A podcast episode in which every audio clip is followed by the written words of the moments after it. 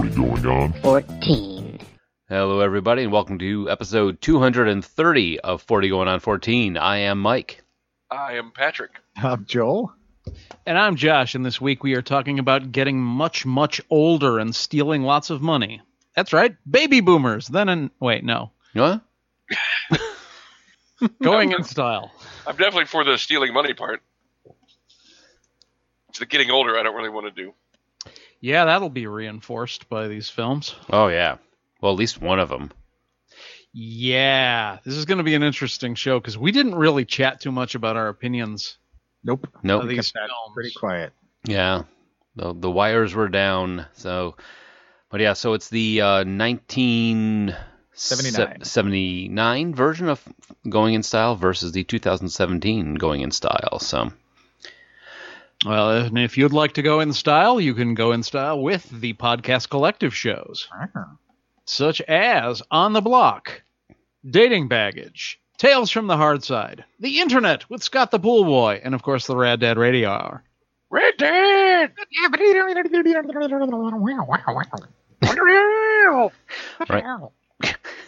right, if you're looking for our older stuff, iTunes, Blueberry, Thank you, Stitcher, Cleveland!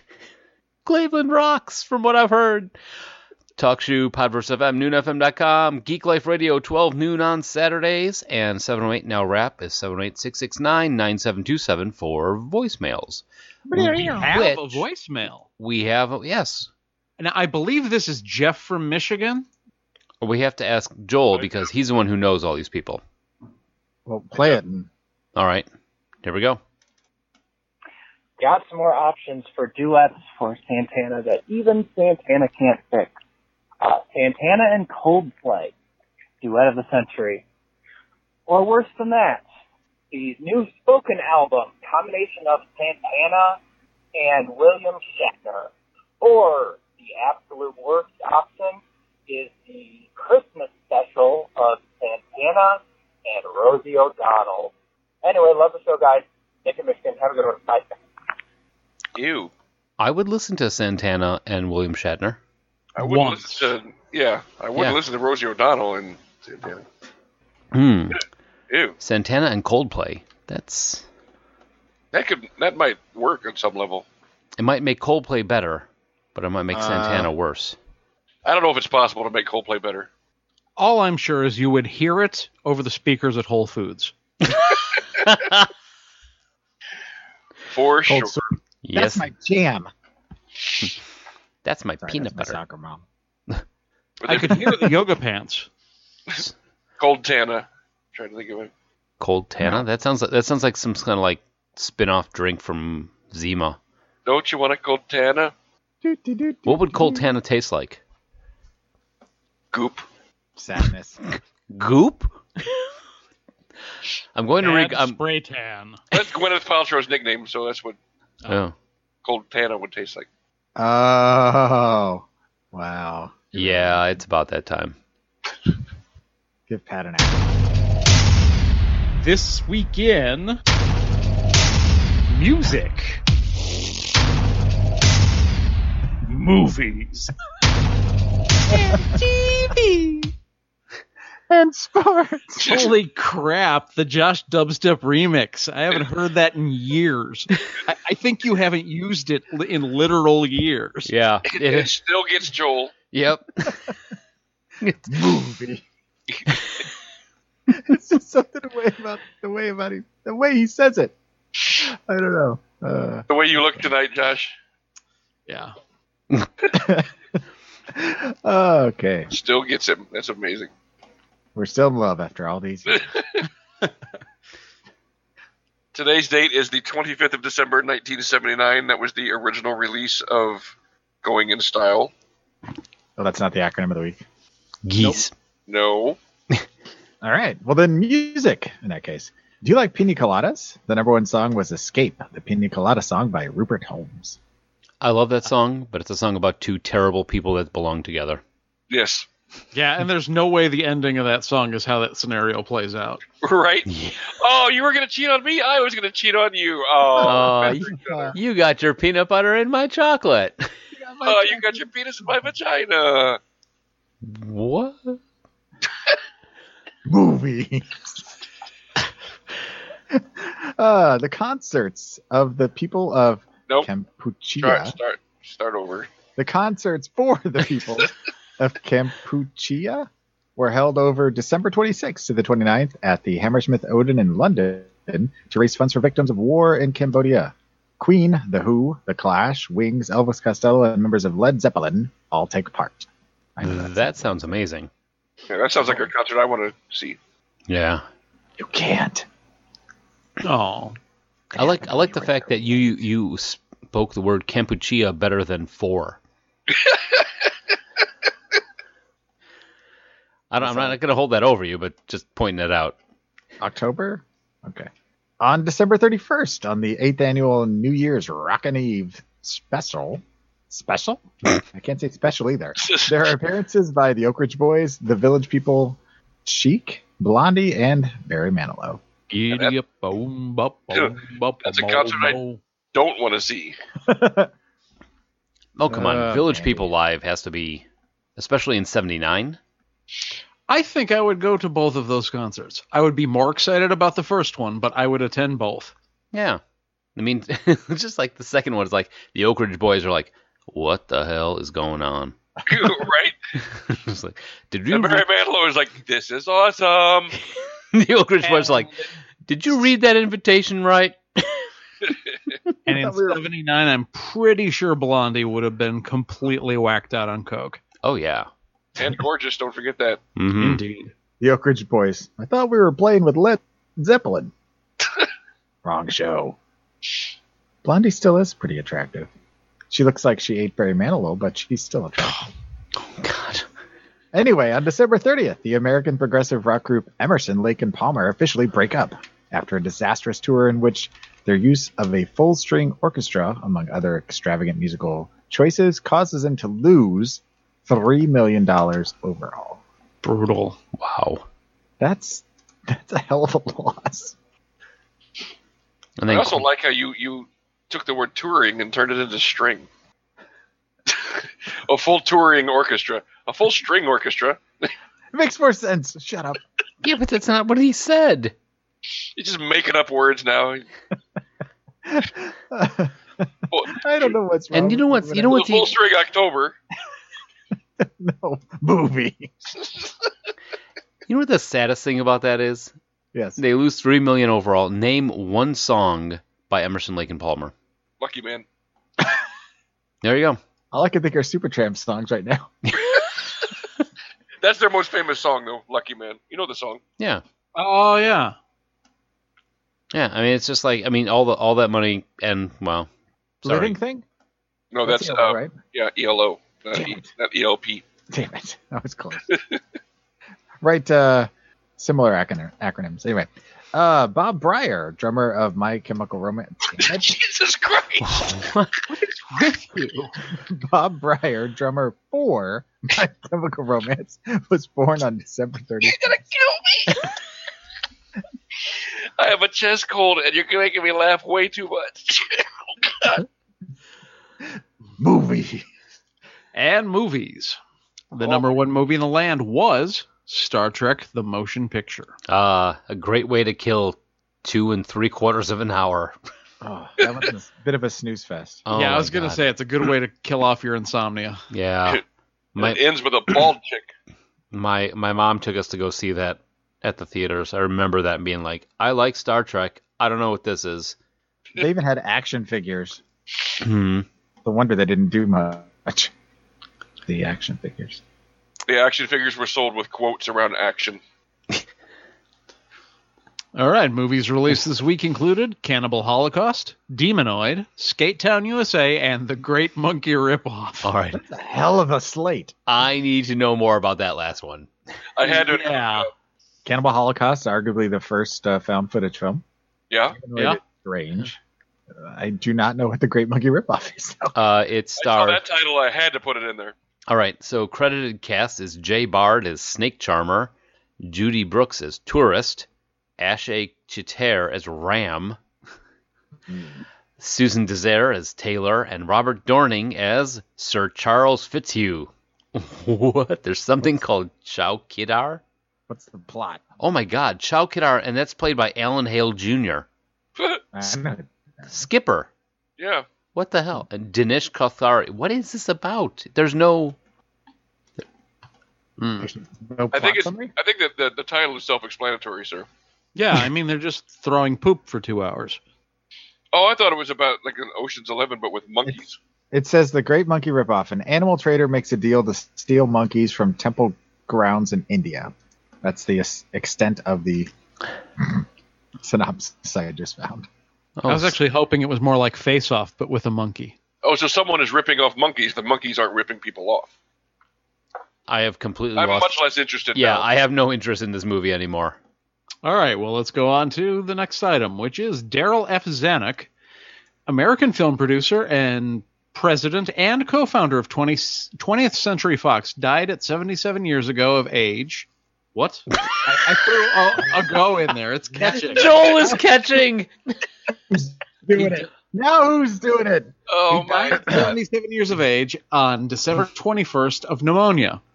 He produced, among other films, Tora, Tora, Tora, All About Eve, The King and I, and the acronym of the week, HGWMV, better known as Hand George Went My Vagina. While he's eating beans.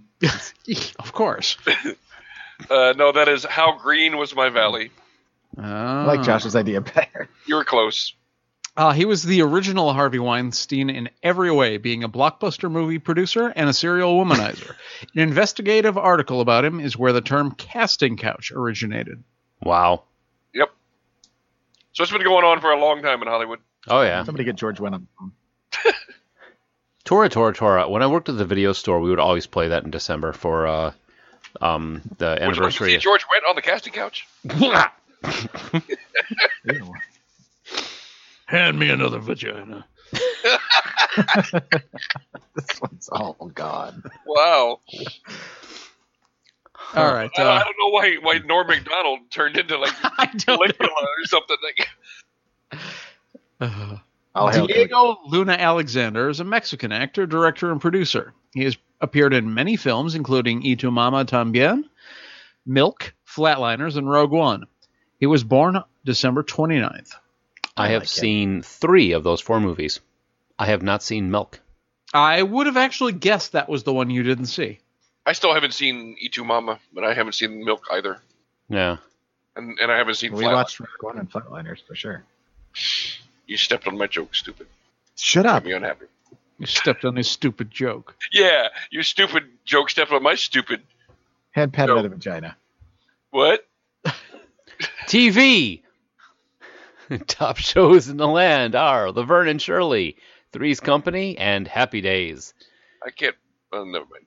More than likely, that's followed up by Mork and Mindy and The Jeffersons. The Jeffersons. Yeah. A different world. No, no, no, No. no, no, no. No, that won't fit. That's what she said. We had to explain jumping the shark to the kids er- this week. Ah, did you show him the video? Yeah, I was making this like so. There was this guy, the Fonz, Hey. and that that that took about ten minutes of conversation right there. It was like, Right. Like, so what makes him cool? he can he can turn on the jukebox by just hitting it. Well, why doesn't somebody else just hit it? Because only Fonzie hits the jukebox. That's how how it He works. owns a motorcycle He's got a leather jacket. and he uses his thumbs. Hey. Hey, so And he's got great hair. Kids won't. Kids Don't won't get touch that. Fonzie. nah, they got jumping the shark though. So, uh, Bree Williamson, best known for the role of Jessica B- Buchanan on the ABC soap opera One Life to Live, was born on December 28th. So there you go. Uh, the premiere of Knots Landing was on December 27th, and that was my parents' jam. They every week. Knots Landing. Really? Yeah, it, it blew my mind. In retrospect, and watching Knots Landing now, I watched reruns. I'm like, what was wrong with you two? well, of course, you know my father really loved Desperate Housewives, so I can't judge anybody. Yeah. And His doctor once told him, um, "Oh, you should watch it. It's fun." And so he always used that as an excuse. He's like, "What's doctor recommended?" Doctor, said, "Watch it." well, can't argue with that. yeah, I, I had to give him that. I'm like, "All right, I guess technically you're right." So So, uh, Holly Madison, Playboy model, reality TV star, and former member of the Girls Next Door threesome of Hugh Hefner's blonde harem, was born December 23rd. Hmm. Oh. I would like to know more about this person. Please subscribe me to your newsletter. You have been subscribed to Holly Madison News. Welcome to Holly Madison News. She is five foot seven. Has big boobies. They're fake. This is almost as good as Betty White facts. Welcome to Betty White Facts. You have subscribed to Barry Whitefax. Barry White facts. Show you that. I can't Google that fast. All right, quick sports. All right, moving on to sports. Uh, as I mentioned earlier, I am sick, so if it sounds awful, well, you, know It'll what? still be better than Joel's music. Okay. you get what you pay for. So, all right. Carson Palmer, born December 27th, is a former NFL quarterback who played 15 seasons with the Cincinnati Bengals and Arizona Cardinals. He played college football at USC, won the Heisman Trophy in 2002, and was the first overall pick in the 2003 NFL Draft. And he recorded songs with Emerson and Lake. It's a living thing. Do-do-do-do-do-do. Oh wait. That's still, Still that's yellow. still yellow. It's a terrible thing to lose. Do-do-do-do-do-do. James Riley Blake is a retired professional tennis player who made 24 singles finals appearances with a 10 and 14 record while achieving a career high world singles ranking of number 4. Career highlights included reaching the finals of the 2006 Tennis Masters Cup, the semifinals of the Beijing Olympics, the win- uh, the quarterfinals of the Australian Open and US Open. His two titles for the US at the Hopman Cup are an event record. Blake was a key performer for the United States 2007 Davis Cup championship team going 2 and 0 for the champion in the championship versus Russia. And he was apparently as in the words of Angela a sexy beast. My ex Angela really dug him. Rar, I guess. I Okay. don't know- I don't know who he is. When he played, he had like a a mop of like sideshow bob hair almost. Oh, yes, because the picture I just came up with him, I had a picture of him bald, and then I have a picture of. uh, What is this? It's a movie called Sexy Beast, starring Ben Kingsley. Ben Kingsley. Yeah, that's kind of weird. Wait, did your microphone just pick up me saying sexy beast and it did a search for that? No, Oh, okay. I got it. turned that off ever since you guys like kept telling Google to search for goatsy and shit like that. Blue waffle. Blue waffle. No. Goatee blue waffle. Okay, Yeah. Google. Gary Unger played, Terrible thing to- Okay. played Gary Unger played in his then record 914th consecutive NHL game on December 21st. The record stands second all time at this moment. Wow. On December 23rd, the New York Islanders faced their greatest shutout loss in history versus the Chicago Blackhawks, 8 to 0, Ouch. Hmm. which is a lot of goals in, in hockey. Yeah. I'm just I'm just realizing that I did not initially notice the word consecutive for the Gary Unger thing. Yeah, 914 consecutive And he NHL games. that's insane. yes. Didn't I mean and you figure for hockey at one point or another he might have been knocked clean out.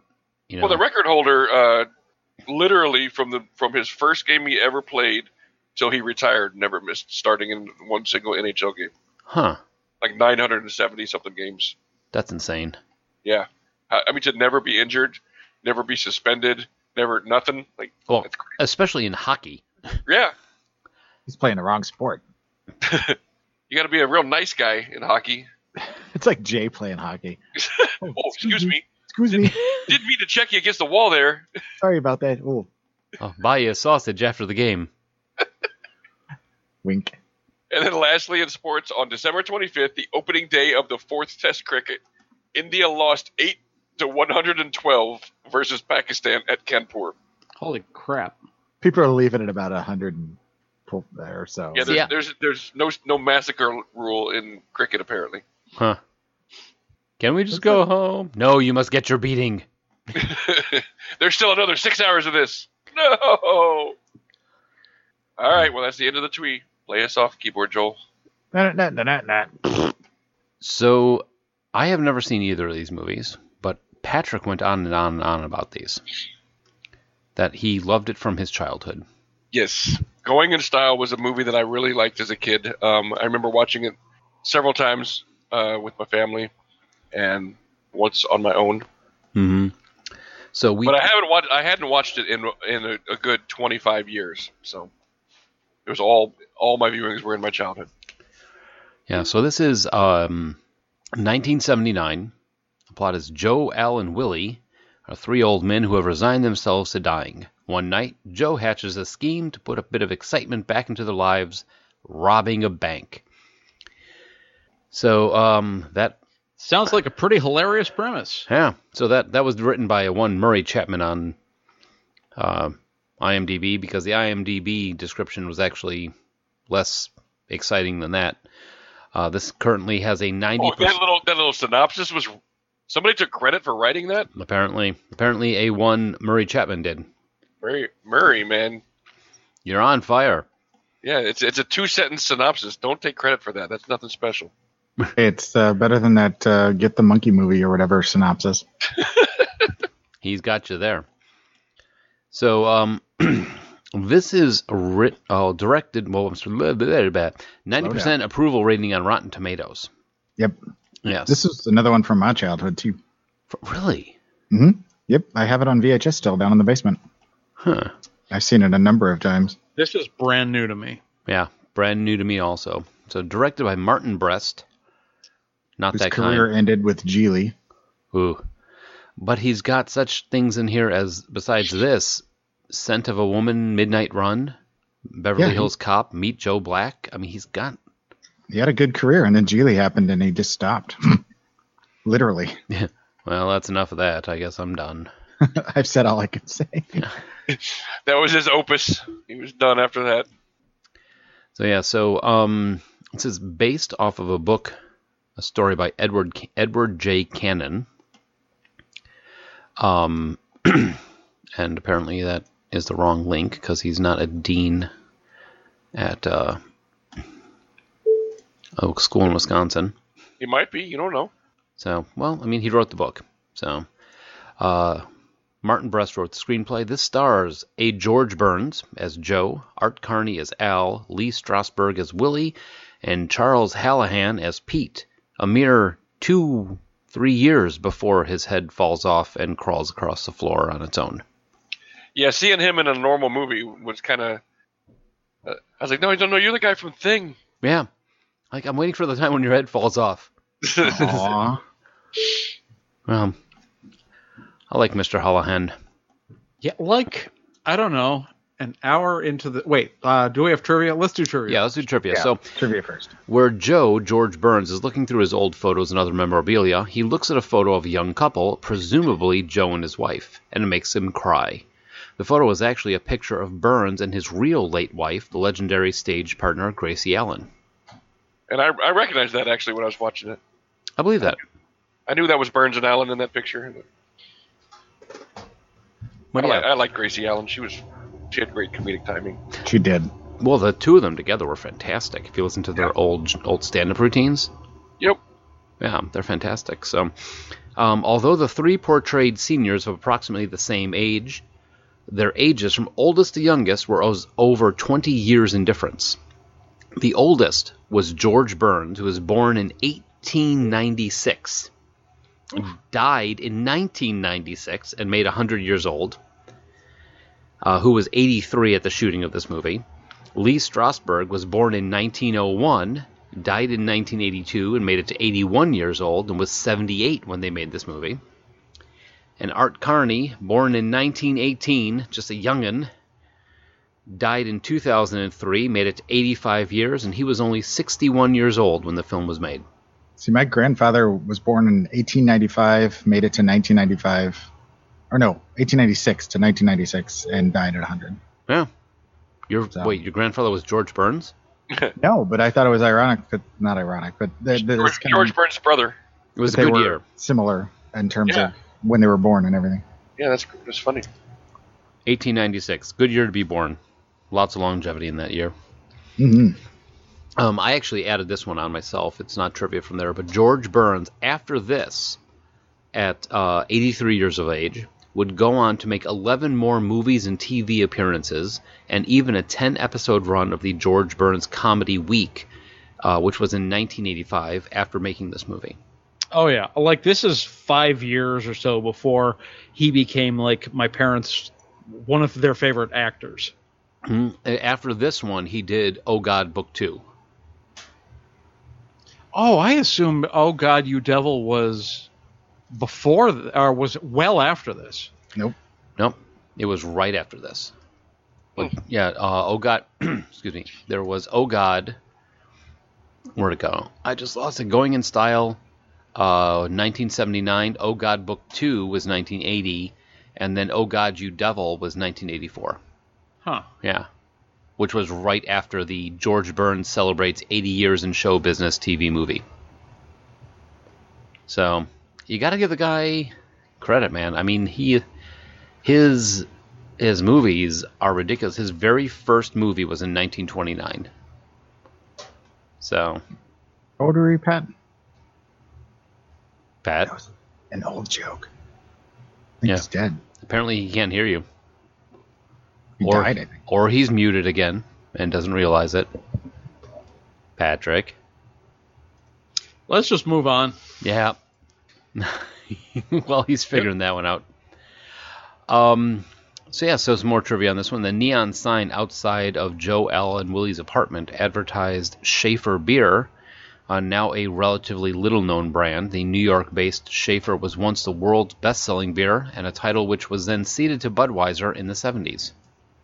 Yeah, you would throw to me when I'm having a coughing fit. Oh, was that what it was? Yeah, I was definitely muted, but I was coughing my lungs out. Oh, okay. Well, good to know. At least you're not dead. So uh, also, Yeah, try Critic- harder next time. Uh, critic Gene Siskel of the Chicago Tribune gave the film three and a half stars, remarking that it treats old age with a lot of bitterness. And my suspicion is that this picture will be a healthy catharsis of anyone who is old or is thinking about becoming old. I don't think he understands what catharsis means. Uh, Because I don't know. I mean, I, I I don't think this movie was a salve Cathartic? or any kind of yeah. I don't think it was cathartic by any stretch. Yeah. No. I, I, I, could see a little bit of a no matter what it takes, we're reclaiming something. hmm I got that more from the now, but I mean we'll get there. But Sure. yeah. It- I would I would definitely. Okay, well, s- let's. I'll just talk about it. Um, this movie was much darker than I remembered it being. No shit. I don't. I I, I joked. I, I watched this movie with a friend of mine, and um, I, I told him before. I was like, "Yeah, this. Is, I remember watching this when I was a kid. I used to love it. It, you know, made me laugh and everything. Blah blah blah. Whatever. Yada yada. Comedy about Rob, old man robbing a bank. And we're watching it and watching it, and he's all like, "When does the comedy start?" and I, I'm, I'm like, "Yeah, this is a lot darker than I remember." And long story short, on that, I would. I, I was, I was like, at the end of the movie, I'm like, well, that's very telling about myself as a child that I thought this was a comedy because you know, apparently Well- I've been apparently I've been a depressive pessimist my entire life. I watched this movie and I'm like, oh, the laughs. It's all you, s- perspective, though. you see the uh, poster, and it's got the three of them with the Groucho Marx fake glasses on. It's like, oh, this is going to be lighthearted in an hour, and you're like, I came here to laugh, not to feel. Exactly. I'm like that. I was I was watching this and I'm like, oh, I mean, you you look at the look at the Lee Strasberg, Art Carney, George Burns. Those three should be hilarious together, and they were funny. But at the same, you know, in in like, oh, cool, this is funny. Oh, they're gonna rob the bank. Oh, this is gonna be good. And one's dead. Right. That's not funny. Maybe it'll And get then- funny now. Oh wait, yeah, they went to Vegas. That's hilarious. Oh man, they're playing craps. This is awesome. Oh wait, and now Art Carney's dead. Who's Yeah, going this- to die this- next? This movie is uh i- is almost the textbook definition of bittersweet. Yeah. There's all kinds of moments that are just you know you're like oh you know they're old men taking back their lives. It's empowering. It's whatever. And then oh, but every decision that they make, they pay for. Well, Right. and Well, I mean, that's the thing is I think they're kind of reclaiming their dignity knowing they're about to die and it's like they get it and then they die. And uh Joe, George Burns's character can never get all the way there and his performance I was very impressed by. The uh emotion that comes to mind is quiet rage at just like how life is treated him and his friends. and that's and that is the way I got that from him. Is he is just he's angry. He's And he's a man with a lot of personal dignity, and he feels Mhm. like he that's pretty much been stripped away from him as as he's getting older, and everything's you know, and things are starting to break down, and he's running out of money and all that kind of stuff, and and but he does not give up that dignified air. He doesn't even lose his cool when he's obviously just infuriated at the world. right, and or, Well, or, or when he's being arrested for you know stealing from a bank. Well, and I mean, their their lives up to that point consisted of them sitting on a park bench, which I, I keep kept wondering this time around because, like I said a moment ago, perspective is different now from where it was when Pat and I watched it as a kid. Even though we're not in our 80s or 90s, we're in our 40s, and um, it, it made me wonder if if George had never hatched the plot, if they all still would have lived longer Hmm. anyway. But what would the quality of life have been? Yeah. So One of, it's- well, I, I the thing is like I used to the comment the one comment that we had in the um in there was the uh what was that no- what was that comment that George Burns said to the kid? He's got a head like they make a piss pot out of. yeah, I'm like, I don't even know what that means. I, I don't either, but I'm using that in my day. I, that's back in my rotation. I'm- it's back in my head. I'm using it. You got a head like a piss pot. I'm The head- You got the kind of head they make a piss pot out of. so I mean, but it started out with that kind of like sardonic, like oh these guys are gonna be like really sassy. Yeah, they're gonna be. It, it, felt- it felt like a, a an early version of Grumpy Old Men at Mm-hmm. the beginning. It did, and then they then they robbed the they come up with the plan to rob the bank, which is pretty much we're gonna get these uh, Groucho Marx glasses, steal some Yeah. guns from my my cousin, and just go in and rob it.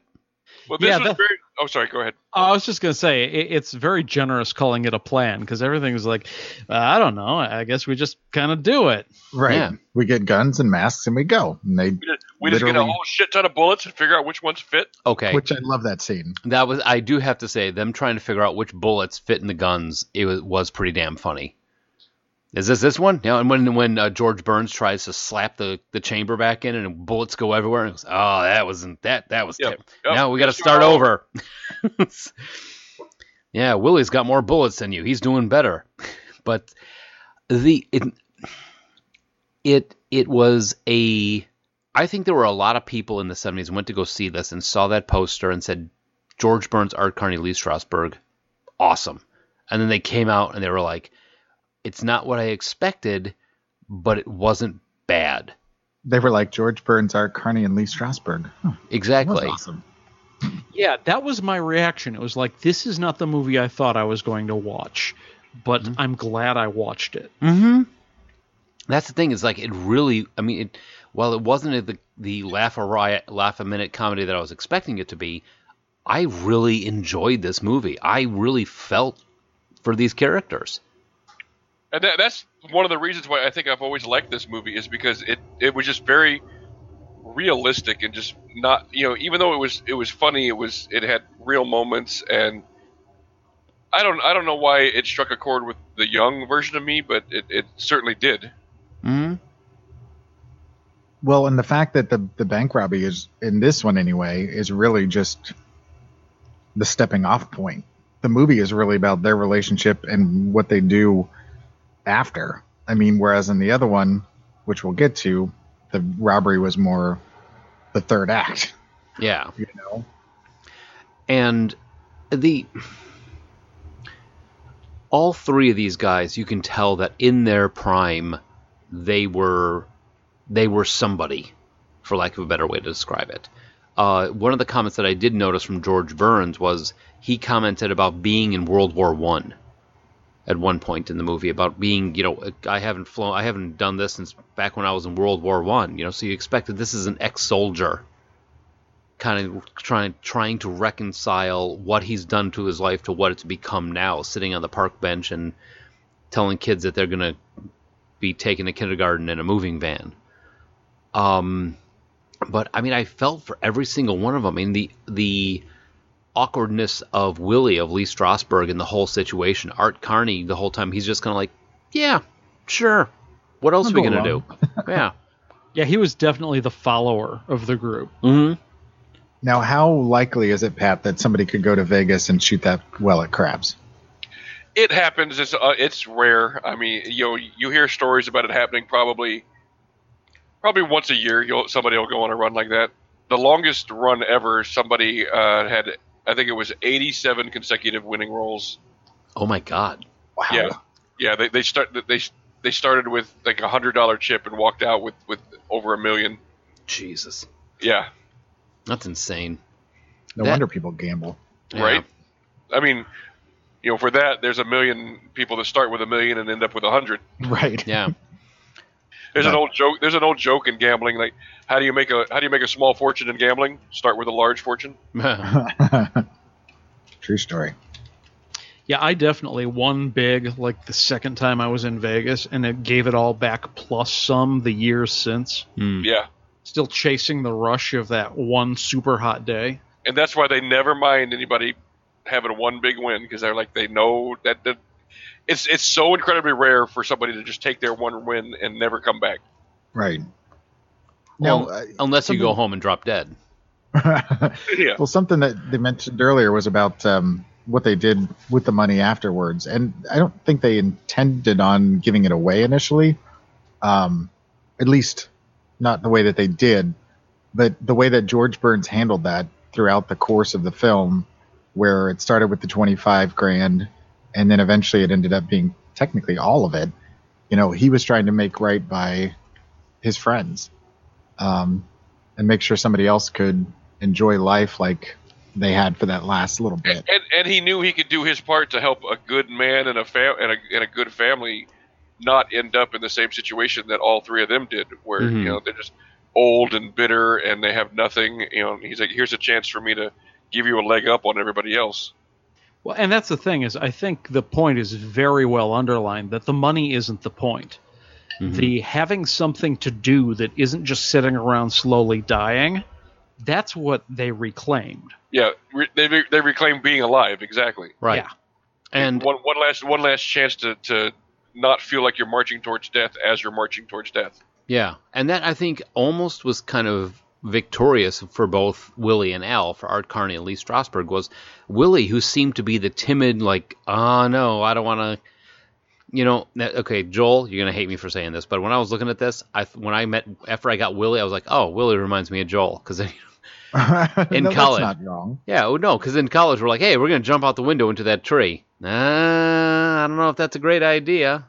Yeah, Play come a on, Joel. rousing game of let's keep Joel awake. Yeah, It's not nice, but it's not wrong. no, no, no, but I mean, Right. Yeah. but I'm not I mean, going to disagree. Yeah, but Willie, I mean, he he died at the end of it uh, after after the heist itself.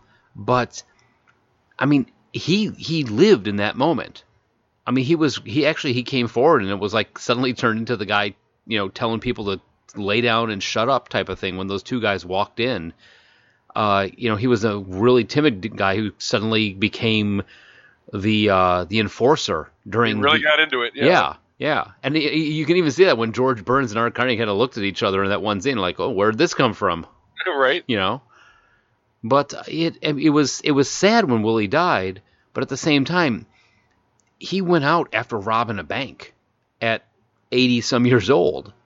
Yeah, I was surprised at the end when all three of them didn't die because it was like, oh shit, going in style. Like this is they're Mhm. going out.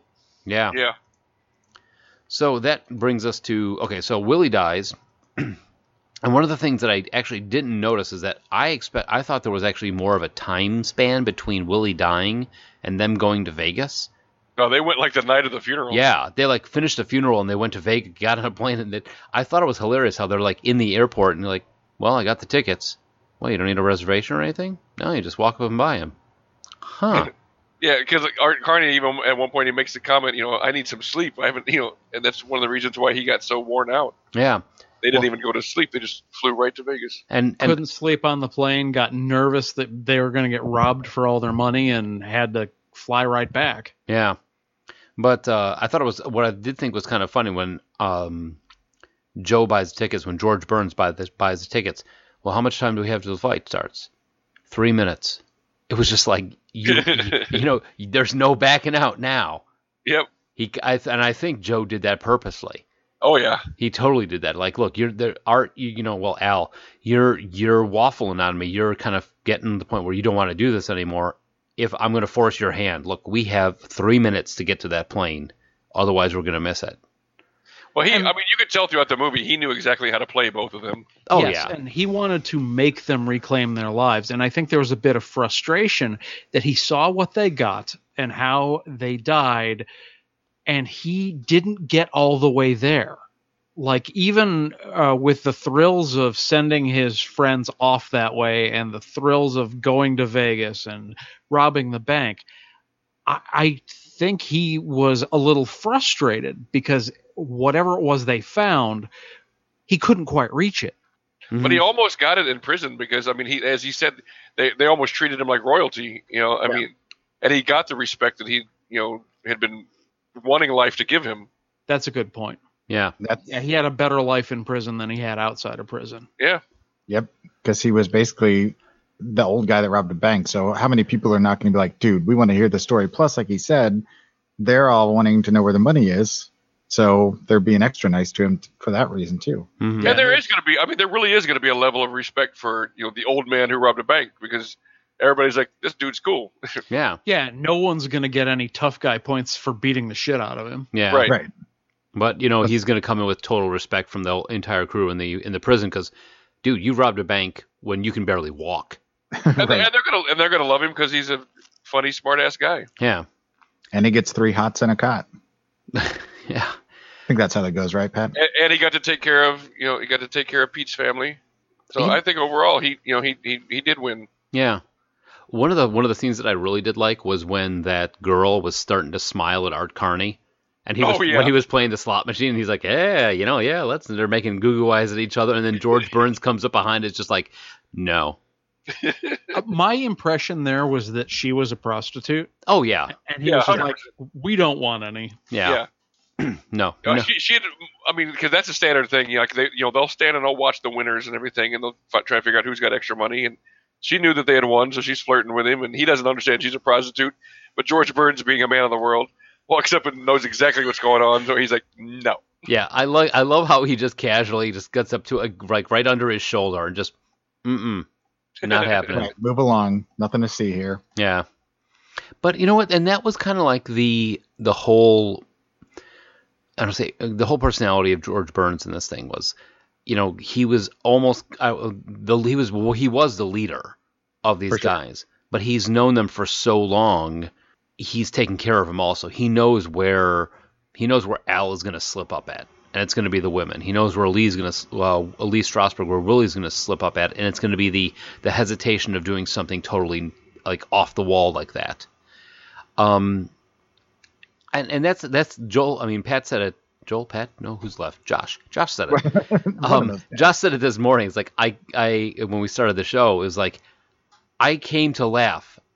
Damn it, you made me feel. yeah, Um, and one more thing is, I actually watched this on my tablet when I was on the way home from uh, work on uh, Monday night.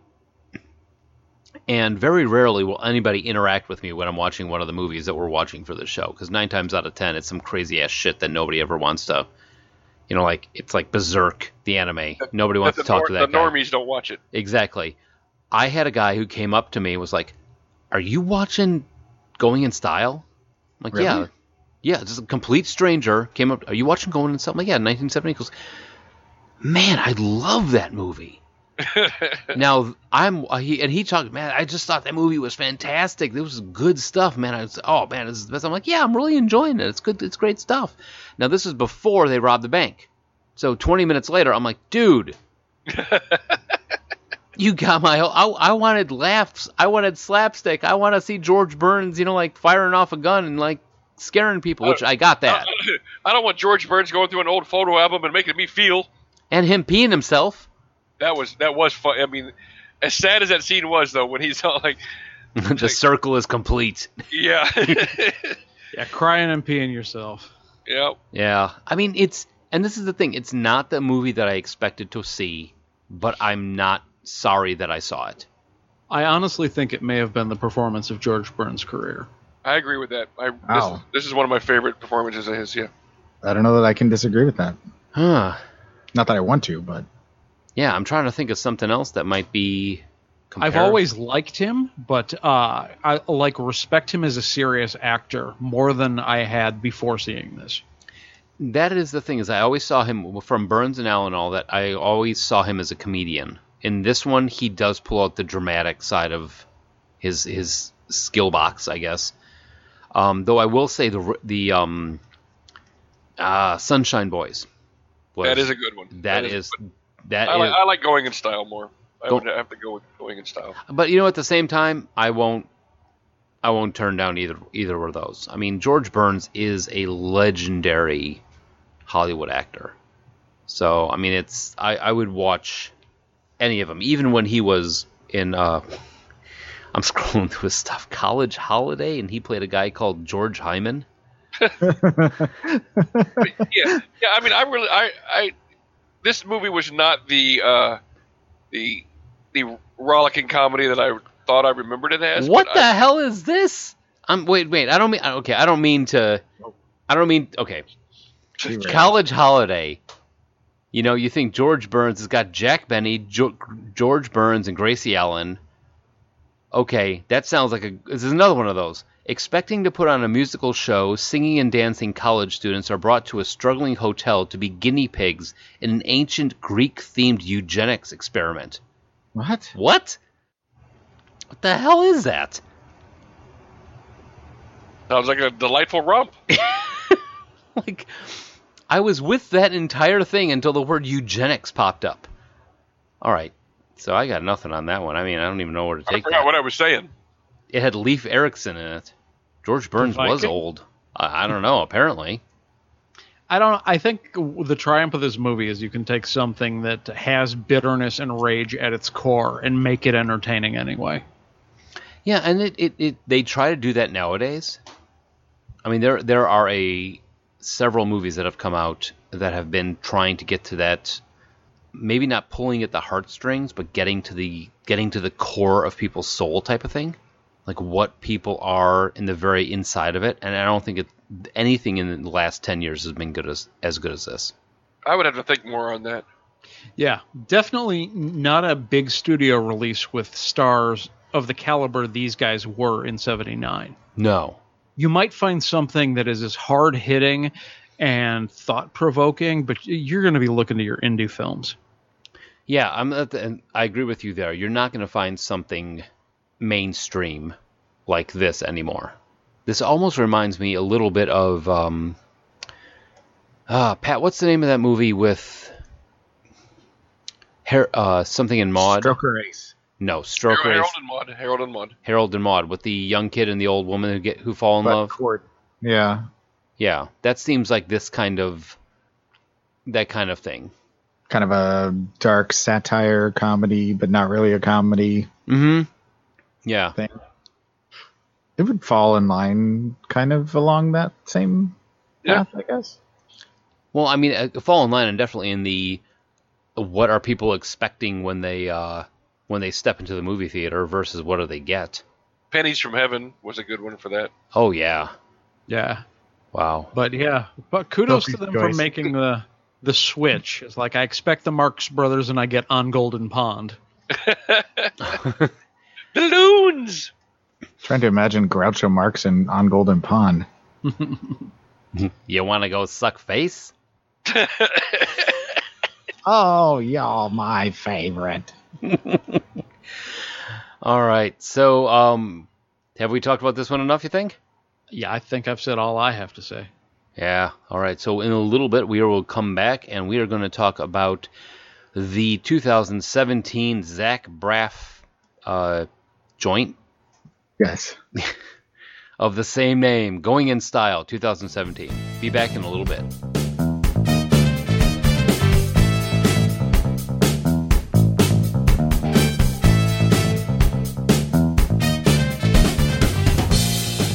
All right, we are back, and we are going to talk about the 2017 Zach Braff film remake, Going in Style. Uh, Currently, the, the commentary on this one is desperate to pay the bills and come through for their loved ones. Three lifelong pals risk it all by embarking on a daring bid to knock off the very bank that absconded with their money. I like any sentence that allows me to say absconded. That's one of my favorite words. It's a great word. Bubble. Little. Little. Little. Boneless bouffant. Gazebo. My tuba. Uh, currently sitting at a rousing 48% on Rotten Tomatoes. Uh, this is, like I said, directed by Zach Braff. The screenplay is written by Theodore Melfi, who is known for such things as Melfi porn. I I I, didn't say it. don't know where to take that. I love Melfi porn. You know what? You just rose to the top of things that I am not going to search on Google. so uh, he did a movie called Saint Vincent with Bill Murray. Uh, also did Hidden Figures. Um, he did some short, a bunch of shorts. Something called Rochambeau, uh, the story of Bob. Lots of lots of lots of uh, little shorts and that sort of thing. So this Little. is little. no words that sound weird once you say them. Little. Um, so this is starring Morgan Freeman as Willie Davis, Michael Caine as Joe Harding, Ellen Arkin as Albert Garner, uh, Joey King as Brooklyn Harding, and Maria Diza as Rachel Harding, uh, both Joe's daughter, Michael Caine's daughter and uh, granddaughter. Uh, Ashley Osherverth as Kanika Davis, who was Willie's granddaughter. Gillian Gasego as Maya Davis, Willie's daughter. And Matt Dillon, who I was not expecting in this, as the FBI agent. Anne Margaret, Margaret? Margaret, Margaret. and Margaret Jelly. What? You put it on an English muffin, and then you have an Anne Margaret English muffin. I would love to put Anne Margaret on a muffin. Mm. Even now, you know what? Yeah, even now Yeah. she looks amazing. I, I don't care, man. She's gorgeous. Mm, Alan Arkin. And she slept with Elvis, so that automatically makes her cooler than just about anybody anybody knows. Did you say Alan Arkin? If Alan Arkin slept with Elvis, I'd sleep with Alan Arkin. I'm talking to Joel. Oh, But- I'm sorry. That you know what? I don't want to know. Let's keep moving. a couple other people, I but think uh, Joel- Joel wants to be in a threesome with Alan Arkin and Anne Margaret. Fucking chicken? Again with the fucking chicken? Thank you for picking up on that. so uh, Christopher Lloyd as the senile guy. Keenan Thompson is Keith Schoenfield, the He grocery. tried to sell me cocaine. he was yeah i think i think the whole thing with christopher lloyd in this movie was just you know just go out and do what you want to do um, it's Reverend Jim, two years after Taxi. it really Exactly. was Exactly. They just they didn't even give him a script. They're like, they're just show up and do what you want. yeah josh pays as chuck We're in a Uh, movie. sibone fallon hogan as mitzi really Yeah, Um, Shaban. shiban shiban You skipped you skipped over Keenan. Keen- no i didn't Yeah, you did. no i didn't He said Keith Schoenfeld. Oh, okay, I missed it then. I'm sorry. John Oretz as Jesus Garcia, a man of unspecified credentials who agrees to show the guys the ropes, a pet store owner in Queens and the leader of robbers at the beginning of the film. Spoilers.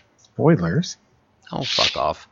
And out of the blue, Peter Severinskivitz, The tick. the Tick, and also Garth and Saul from Guardians of the Galaxy, and the voice of Darth Maul in Star Wars Episode 1. See, I, I know him better as the uh, Lord from Parks and Rec and the roommate from Shaun of the Dead. Oh, yeah, I for, completely forgot that he was in Shaun of the Dead. He has had a very extensive career. I like him. Yeah. He So- is hilarious in the couple of episodes of Parks and Rec he's in. Yes, he what did he is. do in that one? He was the English lord that uh, Oh my yeah, Mm. with- Andy yeah, works for. Yeah. Oh my I forgot about that. Lord Eddie.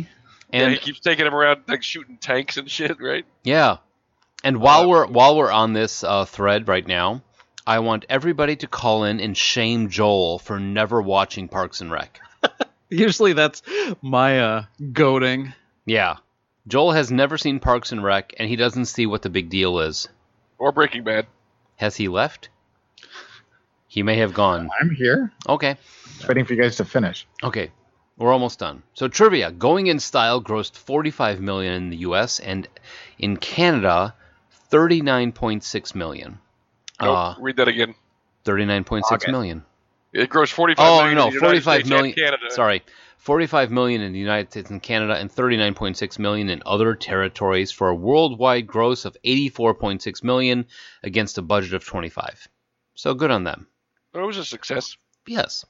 Uh, the restaurant where Willie, Joe, and Albert meet for lunch is the same restaurant where Jimmy Conway usually met with Henry Hill in Goodfellas. Huh.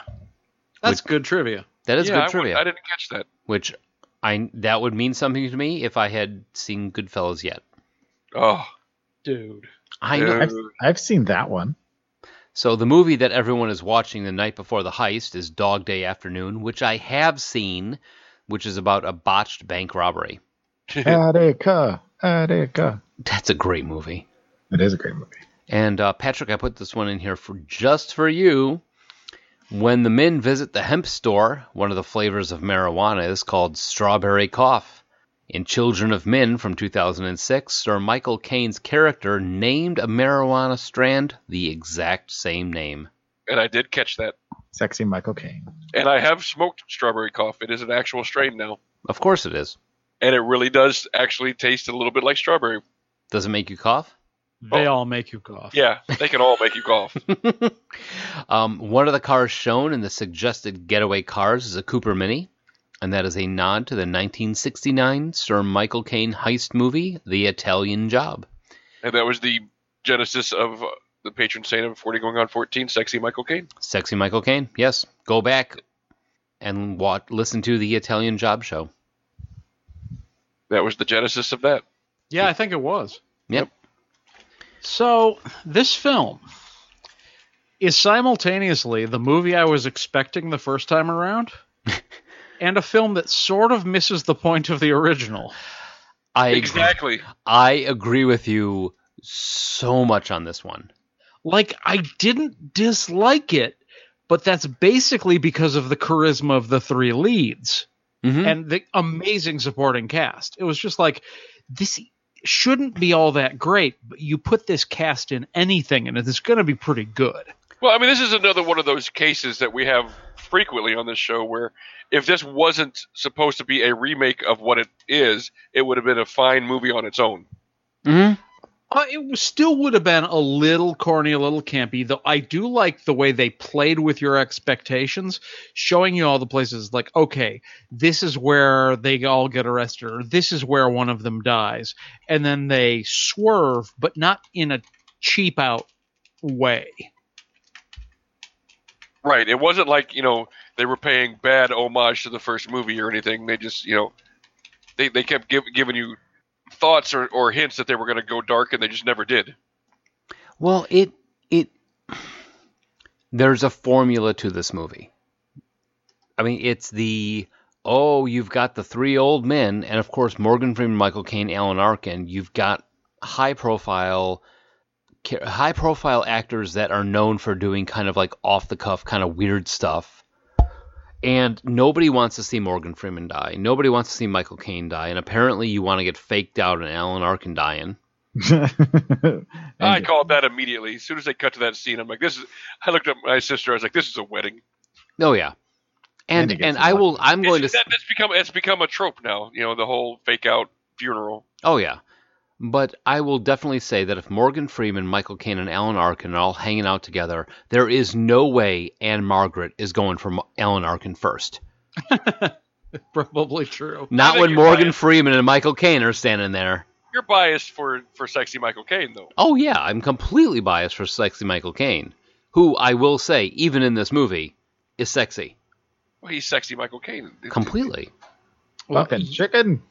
You could have three lesser actors and still just throw in the supporting cast of Christopher Lloyd, Keenan Thompson, Peter Serafinowicz, and you've already got like those guys all elevate everybody around them.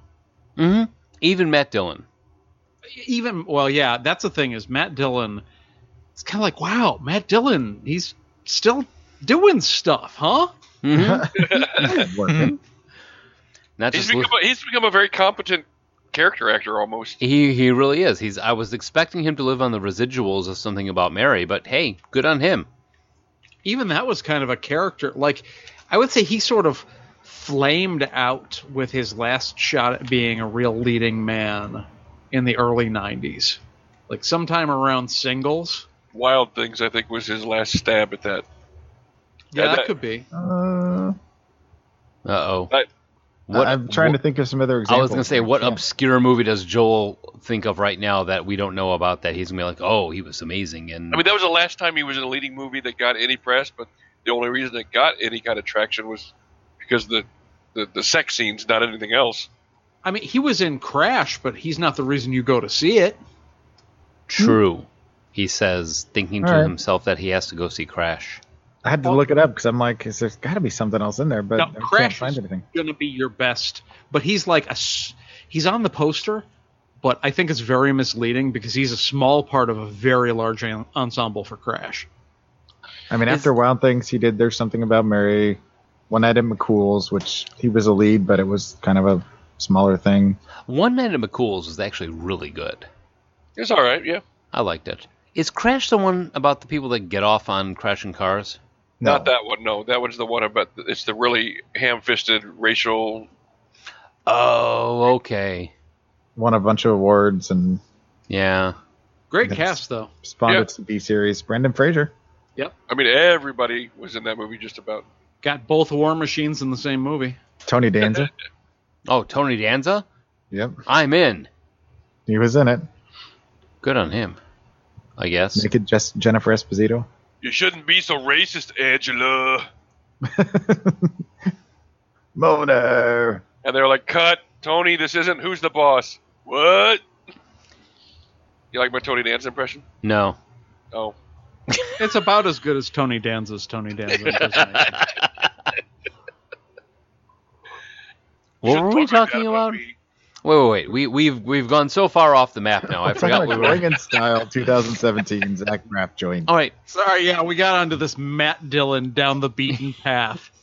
So I would I I watched it. I liked it, and I I finished watching the movie, and I was like, I like this because the movie was created and calculated for me to like it. Yeah, I saw it in the theater. I own it. This is the second time I've seen it. And it, no, it's not the same as the original. It doesn't have the same. Uh, gravitas. right. Pathos was the word I was Oh, thinking yeah, yeah, of. But um, it's still a very well done movie. And uh, maybe it's a little paint by numbers, but it's it's so well done and well acted and fun that you can't not like it. Well, I mean, it's that goes into the hey, let's get Morgan Freeman, Michael Caine, and Alan Arkin, and put them in a movie that where three old people do something crazy. It doesn't matter what the script says. Morgan Freeman, Michael Caine, and Alan Arkin are going to do what they do and make it amazing. Yeah. But I mean, you could have said the same thing about the original. Yeah, until they started dying. Until yeah, I mean, they the made me original feel also had things. the script going for it. This took some of the issues with how we treat our elderly, and instead of making it the main course, they made it an appetizer or the theme for the meal. Yeah, I agree with you there. Where the the actual what they why they are doing what they're doing, like Michael Caine, he's doing it to save his house. Mo- Morgan Freeman is doing it to make sure that his granddaughter and and uh, daughter are taken care of. Ellen Arkin uh, is doing Doing it it to, because they stole his pension. right. They stole his pension. He wants to get an Anne Margaret's pants. Um, it- Well, he's already got that. oh yeah, I mean, 'cause- it's because that run, man. He's so how many people run like that? Um, Fucking chicken. but the thing is, is like the three of them. They, I, with Josh, what you said is, it almost the social injustice of what happens to elderly people in our society today takes a back seat to a cheap knockoff of Ocean's Eleven. I'd say it's a medium price knockoff, but you you got hit the point there is that this is a movie about funny old guys doing a bank robbery because society wronged them, where the original was about society wrongs old people and we're going to show that through a bank robbery and what happens after. Right. Like, which is the point and which is the uh, like s- second, the B side uh, is flip flop between the two films. Yeah, See- this is a heist film that is motivated by old men wanting or wanting slash needing money, whereas the other one was, you know, not just a heist film. It wasn't about the heist. Yeah, I mean the, Yeah. the the focus of the movie completely changed between the original and the and the uh, the remake. I mean, no one in this went in style. Th- They didn't go anywhere. No, no, I mean there was no going in this. I mean, and even with the with the Ellen Arkin fake out of the wedding, you know, it was. Oh, he needs a kidney. Oh, he's got Michael Caine. He's got so and so. You know, at that point, you know he's going to live. They just Yeah. went in style a different way. Instead of going in style in terms of they went to their great reward, they ended up making out with a couple million dollars and lived comfortably for the rest of their lives. Yes, no? Well, I mean, I, I think that the the whole point of the title is kind of like we're going out, whether we're proceeding into our third life in prison or just going to the great beyond. In this one, yeah, I guess you could make a case for okay, they're in a new phase of their life, they went to that, but it's a little bit more of a stretch. Ooh, hey Pat, Helen Mirren and our Anne Margaret. Mm. But- Fucking chicken? Two words for you boys, Sophia Loren. Ooh. Um, yeah, she Ann she Fiddle. still looks amazing. Yeah, but Anne Margaret still. Oh man, Anne Margaret. So Matt Dillon was in some movies. Sorry, I'm imagining a big granny sandwich. I, you know, That can't is- actually blame you. That is now the title of this episode, Granny Sandwich. That's going to confuse the hell out of everybody who, who Yeah, the downloads. last time we tried that with the with the does, does spider have or does Tribble have puss puss? No, Yeah, the last over time we Aardvarks. tried that was something about aardvarks. Yeah. Yeah. Oh, that's right, that's right. Yeah, what was that one? The art. no, that was the uh, Choose Your Own Adventure games. Oh yeah, because you're yes yeah. Choose your own event. C Y O A and you did Yams. the anagram was something about Cheesy Cheesy yams, yams. over aardvarks. aardvarks. Yep. Yes. Yeah, and then you guys told me not to do that anymore. uh, that it's a master class in E anti SEO. Yeah. But yeah. Anyway, where were we? Anne Margaret. Oh. Mm-hmm. Mm-hmm. Anne Margaret. I mean, it's hard to talk about the plot on this one because th- a lot of the pieces seem like they're polished up versions of scenes from other films. I loved the heist plan and especially the way they did their alibi. Like the alibi scene was maybe the best part of the movie. Yeah, Mhm. for sure. Especially with Alan Arkin, like, taking out the back wall of the porta potty. Yeah, and claiming he was just taking a shit the whole time. Yeah. Though I do have to say the part that made me laugh the most is when they um they finish going to see Peter uh what's Seraph uh, we finish going to see Murphy at the pot store. And How he, can you be of Eastern European Right. background and not be able to say Serafinovich? why? Because I'm like three or four bourbons into this show. Fair enough. Okay. So but the fact when when they're driving down and Morgan Freeman has his nose just hanging over the edge of the window. Yeah, well, after they got high. Yeah. Yeah, he's like, I gotta get a prescription for this. That- Me I- too. I, I I I do have to say that when I was watching that, it, it kind of slightly bothered me a little bit that they were uh, Im, impugning weed s- simply because I know for a fact that Morgan Freeman and Michael Caine both smoke weed. That's why it was funnier. have you No, but smoked no, no, weed but with why Michael would- Caine? Why would they, uh, you know, say the words that they were like talking about? Oh, it's it's the you know the drugs are doing that to him and all kind of stuff. It's like, guys, you know that's not true. Money. yeah, but there are people who the first time they have really strong weed, that's how they act. You know, I'm talking about they were saying Peter Serafinovich was like that because of the dr- you know. And, oh, I gotcha. I gotcha. It just it was a slight annoyance, nothing major. I mean, it- Well, but I don't but think he was a fuck up and a low life because he worked at a dispensary. He was a fuck up and low life who happened to work at a dispensary, and Michael Caine is like, well, I'm an old guy. This is, I associate these two things. Yeah, yeah. Well, I mean, like I said, that's not a, that's a minor point, but my my bigger sticking point is there's no possible way at any point during all of that training that someone wouldn't have said, "Hey, dude, don't wear that watch Oh, the one with his gr- with his uh his, with his granddaughter's face on it." Yeah. There's Oh, no good- possible way that wouldn't have come up at some point. yeah, Jesus should have. That should have been one of the first things he saw in Yeah. that 30 days. Is like that will identify you in a split second. Yeah, Mhm. and that was just that was just horrible. That was bad writing to to make that be a, a MacGuffin. Yeah, I mean, there's no way you can otherwise get the scene with a little girl deciding to let them go. But I agree with you; it's a hackneyed way to get there. Yeah, And what was up with that? Was that the and it- it's fa- it's false drama too. It's just a, it's you're setting up this whole thing that you know as a writer is going to have a shitty ending that's going to get them out of it. You know, Well, I mean, was it the one granddaughter talked to the other granddaughter that's and what they implied. Yeah. No, no, no, no, no, no, no, No, no, no, no, no, no. No, no, no. no, no. Because he went over when he was over there talking to her, and he was trying to calm her fears and talk to her, and she realized who he was, not at that moment at the bank robbery, but who he was as a person, and that he was a nice old man who was looking out for her. She was returning the favor.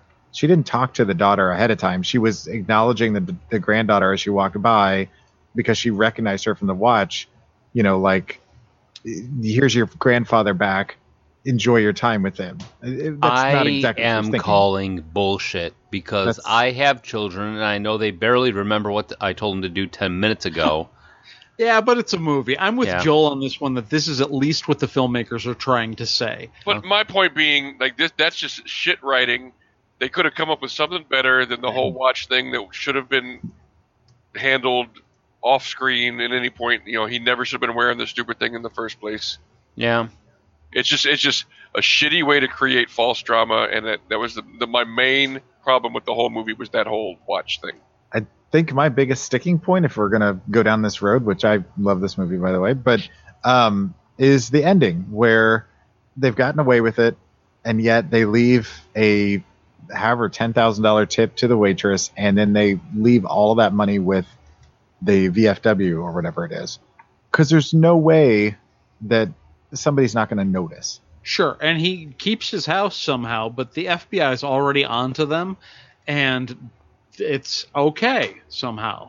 Yeah. yeah, those are the things that made me go, okay, that's a little bit far fetched. Because if they're if he's that much of a, a hound dog about everything, and he's on his ass that much, they're gonna pick up on that so quick. I see. Well, it almost seemed like he was giving the vibe when they were walking out of the restaurant of, I believe now you guys are just normal citizens or whatever. You know, and he's talking to him about dogs and his business and how he can't have a dog and everything.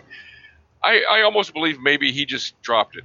You know, I got better shit to do with my life type of thing. yeah, Just let it go. what are they gonna do? They're gonna be dead soon anyway. Yeah. yeah, exactly. Like he almost just decided, fuck it, whatever. You know, I'm not gonna. This is not the hill I'm gonna die on. You know, Maybe. What do you think about um God, what was his name? Hang on. Sorry about that. I'm back. The uh, It's nap time for Mike. Michael's feeling tired. podcast, podcast over. Mike's like Yeah. sleepy time. bourbon makes me sleepy. Um, the manager of the uh, of the Keenan? bank. Keenan Thompson. No, not the not the grocery store. Oh, that was, the that guy. that scene was amazing. You mean, uh, pussycat guy. Yeah, the guy who pissed oh, himself. the bank manager. Yeah. the bank manager. Oh man, he was his, his interview on on on T on the the news was hysterical. It's like, oh, it was a heroic day for me. I had to be the hero. Yeah, it's a good thing I was here. And I, I like. they, were, they were they were young and agile. I shot a, shot so many shots at them, and they evaded them all. I don't. I like the scene where when he's firing at him, and they completely misses them on every single thing, and they kind of do almost do like a uh, Pulp Fiction. Yeah, I Yeah. noticed that too. They're all looking around and feeling like. what just happened? but uh, no, he was kind of he was kind of douchey. But I did like the the uh, interaction with the actual crooks in the very beginning, where he's like, Yeah, that- where Michael Caine's like, he's trying to take my house. He is. Give me your wallet. You know, and then he pees himself, which They make a pill for that. that was. I mean, I almost the thing is, it's like this this script was so by the numbers that I think Morgan Freeman, Michael Caine, and Alan Arkin were just like, oh, yeah, I can knock this off in a weekend. Yeah. You know, if you want to see some good Alan Arkin, look up the uh, uh, the In Laws. That's my favorite. Glenn, Gary, Glenn Gary, Glenn Ross, Oh, We've been quoting Little Murray Sunshine. Little Miss Sunshine. Little Yeah. Miss Sunshine. Sorry, oh not- Little not Miss the play. Sunshine. He's fantastic in that. Yeah, Edward. I think 48% on Rotten Tomatoes is a little harsh. I, yeah, the script is it's very formula, but the performances make up for it. you think so? I do. I really enjoyed this movie. I didn't find it to be formulaic or tedious or anything like that. I got into the characters. I thought the acting was great. It was fun. You know, the, the, they even still managed to get the twists in by showing you how they got away with the alibis and everything. I really enjoyed this movie. I I mean I okay, I'm not saying I didn't enjoy it. I did enjoy it, but I just think especially when they started doing like the the jazzy music with explaining what happened type of thing and the the cool scenes sliding off the side of the screen, it went a little bit too far into Ocean's 11 type Well, hit- I, I think that difference. was you know sty- stylistically was you know the choice of Zach Braff to try to make it look more like a heist movie and let you know less like a like a like a I don't like know a, a uh, movie about death. Yeah, yeah, really. To Then why did I like the movie about death more? I don't know how to answer that. I don't know. I mean, I think the original is very clearly a better movie, but uh, I, I don't think that takes a whole lot away from this one. Yeah, I, c- I can agree with that. I mean, this one, while it was, like I, said, I did say, it is very formulaic and it is very A to B to C to D type of thing, I honestly did enjoy watching it. That's not to say I'm not going to, I mean, I'm going to, like, go out and buy it and watch it again because it, w- for my taste at least, it was too formulaic. But I mean, if you want to see th this type of movie but done in a very formulaic fashion, see that movie. Um, what do they call Old Dogs? The one where with Clint Eastwood and Morgan Freeman and all they they play the old astronauts. oh, that movie is amazing. That's Huh. but how you how can you call that amazing and this and this formulaic? I would say that one is much more formulaic than this. Really? Yeah, You know why? Because they're not in space. that's true. I mean, the, the space angle is pretty fucking cool. But I mean, all right. Well, how about then we'll go with uh, Wild Dogs, the Tim Allen and movie where they're on they're all doing the the cross country boat or bike trip. Let's not. Okay, one I that one looks so terrible that I didn't even want to watch it. And the first one is actually called Space Cowboys. Space Cowboys, yes. Okay, Ah, yeah. yeah. and Not not space. Space Dogs. Dogs, I was I had half of it right. That's, Yeah. but Clint Eastwood, Tommy Lee Jones, Donald Sutherland, James Garner, and James Cromwell. Yeah, I'm not saying that's not a good cast. This movie was a good cast too, but I'm just saying that that was more of like a like an Armageddon type thing, whereas this I feel was more like a um. I felt that this movie felt more like an independent type movie than than like a blockbuster type movie to me. That's Zach Braff for you. yeah, exactly. Yeah, I'll give you that. This felt more like a Wes Anderson type movie than it did a, a Oh. Armageddon type movie. Huh. I'm gonna disagree with you there, but I, I would say you could I- split the difference. Yeah, I don't know where Wes Anderson came into this. No, I'm just I'm just throwing it out as like I don't I don't feel like this you know this feels less formulaic like a Wes Anderson movie. Fair enough. I don't know. Wes Anderson movies are more kind of like, what the hell is going on? Right, and that's not the that's not the vibe I'm trying to say that I'm I'm I'm saying this movie is taking. I'm just saying this, colors. it's le- yeah, it's more of a more of a sit- more, more stylistic stylistically Wes Anderson is kind of what I mean. I won't go stylistic, but hip. well, I don't know with the music and oh hey, look at me, I'm No, Morgan I agree with Freeman. you. I was just am coughing. Oh, all right. Well then, fine. Yeah, I was definitely hip. Yeah, Yeah, hip and shit. All right. All But, right. um, how about thumbs up, thumbs down? Well, have we have we milked this monkey? I believe we have. All right. Anybody else have anything to add? no, no, I think that uh, we've said what we needed to say about both films. All right. So 1979 going in style. Joel, Thumbs up. Josh, Thumbs up. well Pat, we know. Yep, thumbs up. A thumbs up for me also. 2017 going in style. Joel, Thumbs up. Josh, Yeah, absolutely. Thumbs up. Patrick, I will give it a thumbs up too. thumbs down. I knew it. No, I you know I'd watch it. Uh, Okay, I'm giving it a thumbs up, and I actually said we need to buy this movie for my in-laws. this is a movie that my in-laws would be like, "Oh, I totally get it. It reminds me of the time in 1978 when we tried to rob a bank." no, I mean I I enjoyed it. I uh, for as much as I was I was talking trash about it, I at the end of it I really did enjoy this movie and I had a good time watching it, which actually I have a really low bar and that sort of thing, so I liked it. So, All right. Joel, what are we doing next week? TV. TV. What does that mean? TV, like all of it? Now we're gonna be talking about the actual television sets. Ooh, physical televisions. Yeah, from the black and white uh, old tube TVs to our brand new 4K TVs that I don't know that any of us own, Or the but televisions and our television habits through the ages. Very nice. So, uh, do you have anything to say about uh, old men robbing banks, or maybe some of your own thoughts on our upcoming television show? You can give us a call at 708 Now Rap. That's 708 669 9727. Right. And if you're looking for our older stuff, Blueberry Stitcher Talk Shoe Podverse FM, noonfm.com, and the phone number that Josh just talked about. Give us a call. Ah. So, uh, yeah. But thanks for listening. We appreciate all you guys coming and uh, hearing our stuff and giving us calls and letting us, leaving us uh, reviews and stuff. So keep it up. You guys, you're awesome. I'm gonna make a piss pot out of your head. You know, I was going to go there. What does that mean? You'll find out when you're dead, Mike.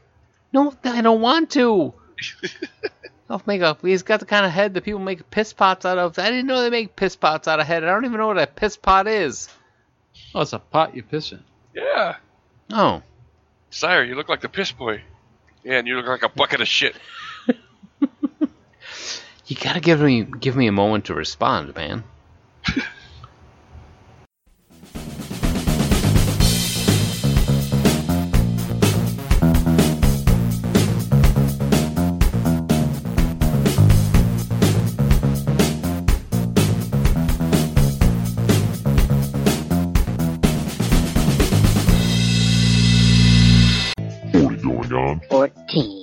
Hello, everybody, and welcome to episode 230 of We're Going to Go On for Tingbaggy. Yeah. What? My brain went faster than my mouth. that was Mike. I'm Patrick. Wait, I'm dude, Joel. No, we're doing this. We're going.